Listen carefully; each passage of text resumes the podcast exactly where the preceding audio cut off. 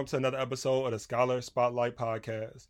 For the month of November, we're in a series called STEM Powered. If you haven't listened to the previous two episodes, I need you to stop this episode now and go listen because I've been speaking with some amazing women.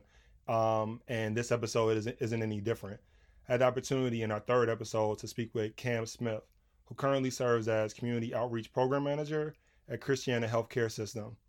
In this conversation, she breaks down what it means for organizations to be diverse and inclusive, this notion of addressing versus confronting stereotypes, and the importance of STEM power women showing up and providing some guidance and support for our young women aspiring to break the glass ceiling. This conversation was truly insightful and I learned a lot, and so I hope you guys enjoy.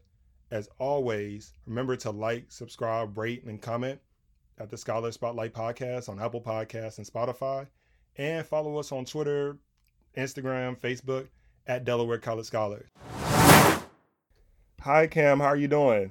I'm good, Jordan. How are you? I'm doing well. I'm doing well. I, I appreciate you taking the time uh, to join us on our podcast um, and in a series we're calling STEM Powered. We're really excited to have you. It's my pleasure. Thank you. Can you tell me a bit about why you started um, Every Girl is a Princess and how has that work translated to your role as Community Outreach Program Manager Christiana Care? Sure. So I started Every Girl's a Princess um, some years ago, and I started it because I noticed that our young ladies did not have what they labeled as self esteem. So I kind of wanted to address that with some of our young girls early. So it was a it's a program for nine to twelve year olds, and I wanted them to get a foundation early so that as they become teenagers, they have it, and then as they become adult women they have it. So i wanted to kind of start early. And that 9 to 12 year old time frame is when young ladies are starting to find themselves. They're starting to discover um, hey i'm this young lady and what does that mean? So i often heard girls talk about you know or envision them not having this self-esteem mm-hmm. but what every girl is a princess does is kind of um, eradicates all of that. and it's not about self esteem. What we're teaching is self worth. So that's something that no one can take away from you. And I think people get those two terms mixed up. And that's what I wanted to share with young girls that it's about your self worth, not about your self esteem. So your self worth is something that is already in you, it's already given to you at birth. Self esteem is what people put on you. So if I say, Jordan, I don't like that um, polo shirt that you have on, and then somebody else says, Jordan, I don't like that polo shirt that you have on, mm-hmm. then that starts to bump down your self esteem. But we start to get that mixed up with, with our what our worth already is, and that the polo shirt that Jordan has on doesn't make up Jordan. It's the body that's mm-hmm. wearing the polo shirt that makes up Jordan. So getting young ladies to understand the difference between those two, and no matter what people say to try to pull you down or belittle you, it doesn't matter because your self worth is already there. That's powerful. Do you think that some of the work has translated that you were doing with Every Girl is a Princess? I mean, has it translated to the role that you have now? You know, with uh, some of the summer programming that you do, and I mean, to maybe touch a little bit on that. Yeah, it really does. I think my passion is for our youth to know their worth. My passion is for our youth to know that there is absolutely nothing that they cannot accomplish when they set their mind to it or if they set their goals, they can accomplish those things. So it's my everyday purpose to make sure that a student understands that, that my words can go far with them that um, I'm planting seeds in them. I might not see the harvest of the mm-hmm. seed, but I know that I am consistently planting seeds in them. And that was the same with Every Girl's a Princess. So right now, my lens is a little wider mm-hmm. than it was with Every Girl's a Princess. And when you think of princess, you think of some people think of like frilly pink and um, all of this stuff and these big um, gowns and stuff like that but that's not what it is it's about being royalty and knowing that who you are and what your greatness is in that and that in this line of work that i'm doing now it's just not about princesses it's about princes too so mm. to know that mm. every every man is a prince every girl is a princess to know that you are royalty and that everything that you set out to do you can you can do it uh, and i want to be that vessel for for students to know that for them to know that um, even our underserved and our underrepresented, you might not think that you're exposed to stuff, but I'm going to make sure that you do get exposed to it. Thank you. What does diversity, equity, and inclusion mean to you? And why is it important, especially as organizations and institutions develop plans to commit to these values? Um, those are big words. They are huge words with huge impact and huge responsibility behind, all of them. So I, when I started working for my employer, that was something that I looked for, um, for the employer to be diverse, to be equitable, and to include. So when I think of diversity, I think of it as um, having an invitation to a party, right? So there's a whole bunch of different people that come. One individual can't be diverse. It has mm-hmm. to be the entire mm-hmm. party is mm-hmm. diverse. Mm-hmm. Um, whether that's diverse in experience, whether that's diverse in thinking, whether that's diverse in um, the color of our skin or our sexuality or our religion, mm-hmm. all of that, those are the people that are coming to the party. Inclusion means that once I get to the party, I'm being asked to dance. That's important too. So it's one thing to be invited to the party, but there's another thing to be asked to dance at the party mm. um, and to not be that wallflower wallflower where someone is looking at you and not inviting you wow. to be a part of the mm. party. So that's important. And sometimes people get equity um, mixed up with equality the equity says that you acknowledge that we all have different needs. We all have different experiences and we all have different opportunities. And when all of those three things come together um, then that means that there is cohesion that there is work that's getting done that um, people are being respected with dignity. Uh, but what i want to make sure that people understand too is that just because you have diversity doesn't mean that you have inclusion um, so those things are mm-hmm. not married. So I think people need to understand that you have to you have to walk in all of those things um, in your workplace and in your personal life. Um, just being inclusive mm-hmm. of all people and not disrespectful. That is so profound, and I love the illustration that you that you gave. You know, in terms of being invited to the, being invited to the party and then asked to dance. That's I never thought about it in that way, but I think that was a great way to break it down so that people don't understand. So thank you for mm-hmm. that. How do you challenge stereotypes and promote sensitivity and inclusion? And then a follow up for that is how would you advise our scholars who aspire to do the same but may not have the vocabulary or confidence to do so? So with stereotypes, I might be very, very different than other people, but I don't let those type of things. Um, I try not to let those type of things distract me. Because that's that person's issue. So even in the past years, I've been learning not to pick up other people's baggage. That's their baggage, um, and whatever stereotype that they have, that's their stereotype. But to also know that they exist. Mm-hmm. They do exist, but for them not to hinder you. So I think it's a matter of pressing, pressing forward, um, and acknowledging that they're there. And what I have learned over the past few years is to address them you know, but not in a critical way and not in a way that is um, belittling to someone, mm. but to say, I'm, am, am I taking this the right way? Or is this what's happening right now? To be able to address it head on without fear of what will happen after. And I think our students need to be able to address that too and to know that they do exist. They do. Mm-hmm. Um, stereotypes do exist, but that doesn't mean that you can't achieve or accomplish what it is that you have been set out to do. I hope that makes sense. It does make sense. I, I feel like it requires a level of maturity too, right? Mm-hmm. I mean, you said through experience, you've kind of mastered that art of not maybe taking up the offense, but mm-hmm. being able to, you know, talk to that person and say, hey, am I interpreting this the right way? So would you say that that just comes with time, or like how through your experience you've built the vocabulary and the confidence to address those situations head on? Like how would you? I, th- I think it's with experience that I've built the confidence, mm-hmm. but it's also been because of mentorship. Okay. Um, and people advising me or me watching people. Mm-hmm. Okay, well, how did how did that person handle that? Because I I probably would have handled that differently, yeah. but watching being a people watcher and seeing how they do, how they navigate the workplace or how they navigate their personal lives.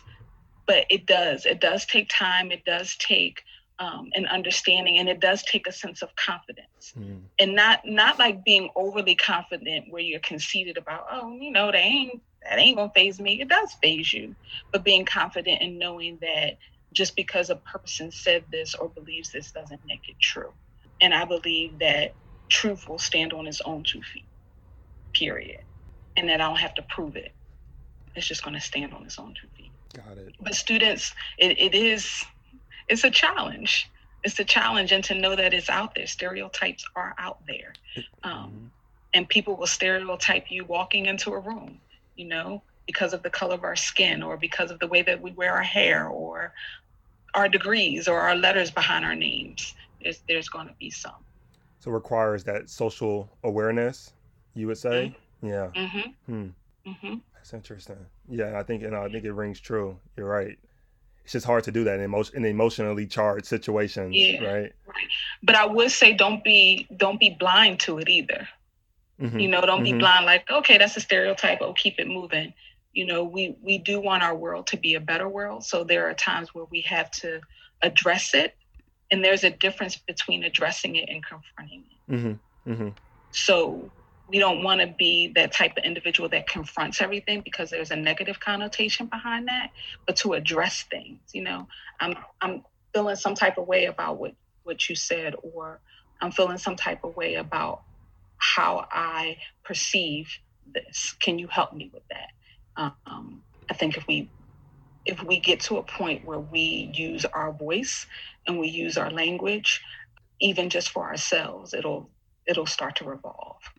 Kind of taking a bit of a transition. So over 60% of our scholars are interested in STEM related fields, either as majors or careers.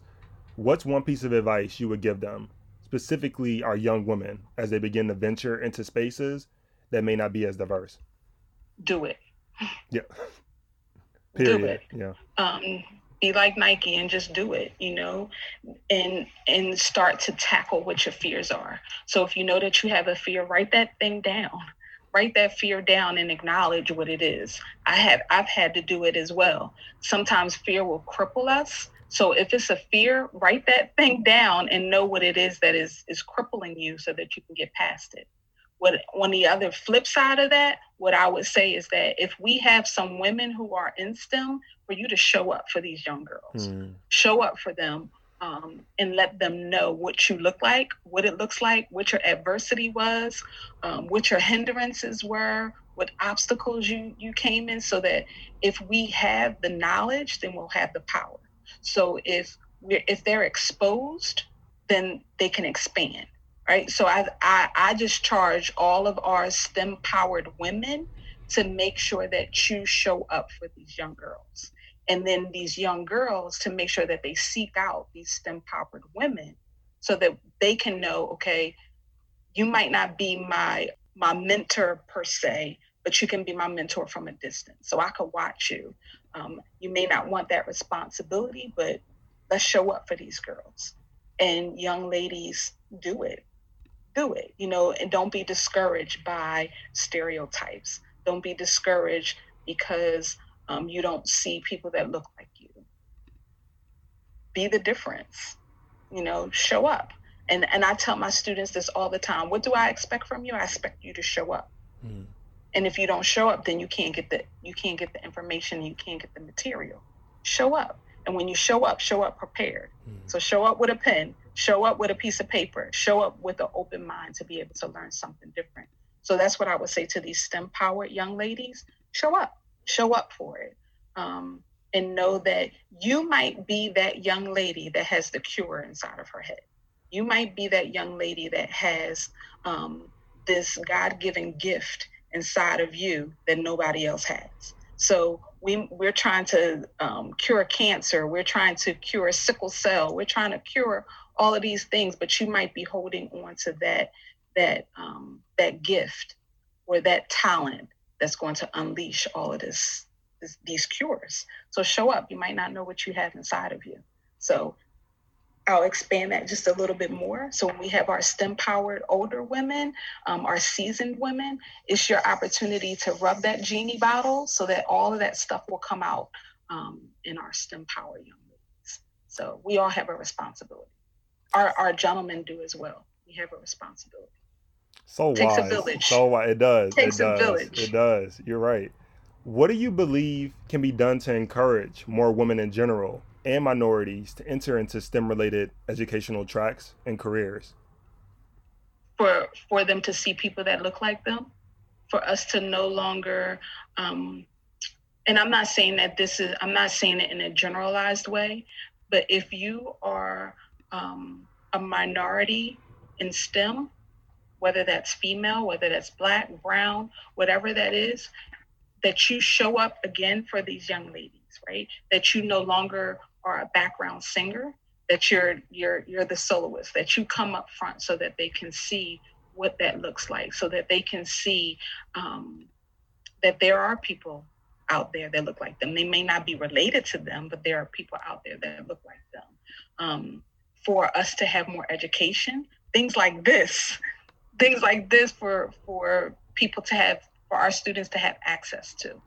I think access is like a major, major um, foundational piece that our students need. So if they have access to it, they're empowered by it, they're exposed to it, then there's expansion there. Mhm. That's the whole formula. So I think if we just show up more and more for our students, also if we push the educational systems, if we push people in politics and policy to be able to have exposure for these these students, more programming, um, more scholarships, more money, all of that for our students to be able to shine. Thank Yeah. you. So we're transitioning to our last segment of, a, of the podcast, Ring the Bell. So it's the same two questions to every Okay. guest speaker we have. So, what's one piece of advice you would give your 16 year old self? Do it afraid. One more time. I would tell them, do Do- it afraid. Yeah, I would tell myself to do it afraid um, and pursue the hard. I, as a 16 year old, I avoided hard stuff. like, oh no, that's too hard. I don't take that class. That's too hard. I'm not going to take it. But pursue the hard because that's going to that's going to um, sharpen a muscle that you you haven't touched. So when you do it, do it afraid, and you do those things that are hard, you become stronger than you know that you could have possibly been. I tell my students each and every time we, we have a session, I want you to raise your hand as high as you can. Keep just raise your hand as high as you can. Are you did you raise it as high as you can? All right, raise it a little bit higher. That means that you can there's more to you when you can raise it a little bit higher. And everybody always raises it a little bit higher, which means you have more potential than what you think that you have. So I say do it afraid and um, do the things that are hard. What's your why? My why is I do this because I want to be what I needed when I was younger. So I'm not saying that I didn't have support, but there were supports that I needed that people didn't know that I needed. So I'm trying to be that for students now. So I'm trying to show up for my 16 year old self today. And my why is because I think that the world needs our students.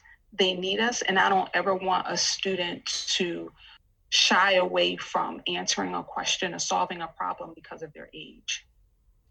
You can solve it too. You can you can probably go toe to toe with the with 40, 45, 50 year olds because of the the um, the world in which we live right now.